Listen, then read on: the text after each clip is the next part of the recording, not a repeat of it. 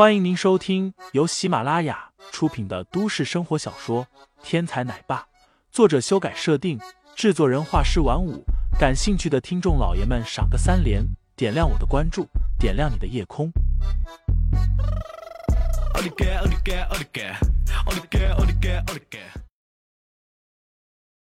第一百八十一章，致命舞蹈下。林飞在屋子里找了个地方，随便坐下，双手抱胸，背靠在靠背上。陈月非常不适应屋子里的气氛，既不就坐，也不说话，而是站在了林飞的后面，一动不动。纱帐往上，床铺往下，咔咔咔咔一阵机械的声音响起。罗飞宇所在的床铺在慢慢移动，露出了罗飞宇的身躯。此时，他站立在床铺之上，以一缕轻纱罩着身体，身子微微倾斜，双臂左右平展，微微弯曲，很像是舞蹈的起手式。在罗飞鱼的头上也轻掩着一缕轻纱，似乎只有躲在轻纱背后，罗飞鱼才会见人一般。这个时候，屋子里没有音乐，原本的床铺化作了地板，罗飞鱼赤脚踩在上面。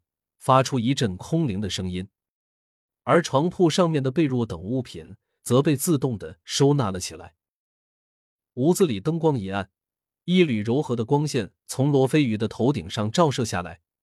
这个时候，罗飞鱼的脚步声就是节奏。四下里一片安静，只有砰砰砰砰的声音在一下一下的回响。林飞忽然一把将背后的陈月抱在了怀里，陈月大惊。张口想要叫喊，可是林飞的手指按在了陈月的穴道上，陈月竟然叫不出声。一股柔和的内力通过林飞的手指冲入陈月的体内，陈月立刻就感觉到一股暖流顺着林飞的手指涌了进来。这股暖流像一条小蛇一样，在陈月的身体里游走，所过之处异常的舒服。朦朦胧胧之中。陈月竟然迷迷糊糊的睡着了。罗飞宇的目光隔着轻纱，似乎是瞥了林飞一眼，然后便收了回去，依旧是踏着节奏继续舞蹈。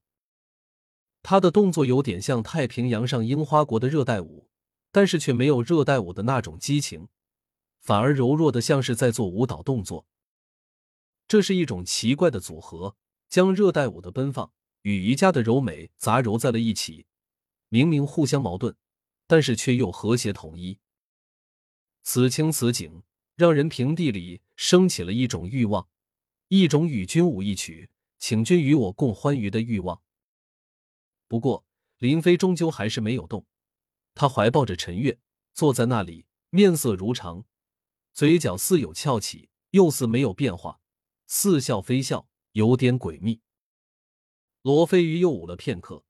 林飞忽然开口道：“能够将身体的疾病转换成杀人的利器，你背后的人可不简单啊！”罗飞宇的动作停滞，然后缓缓的摘掉了自己的面纱。如果隔着面纱看，罗飞宇就像是一个绝世美人，一世而独立，一顾倾人城，再顾倾人国。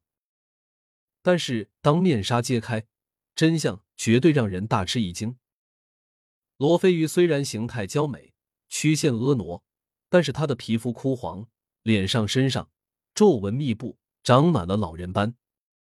明明体型如二八少女，但是皮肤皴裂如八十老妪。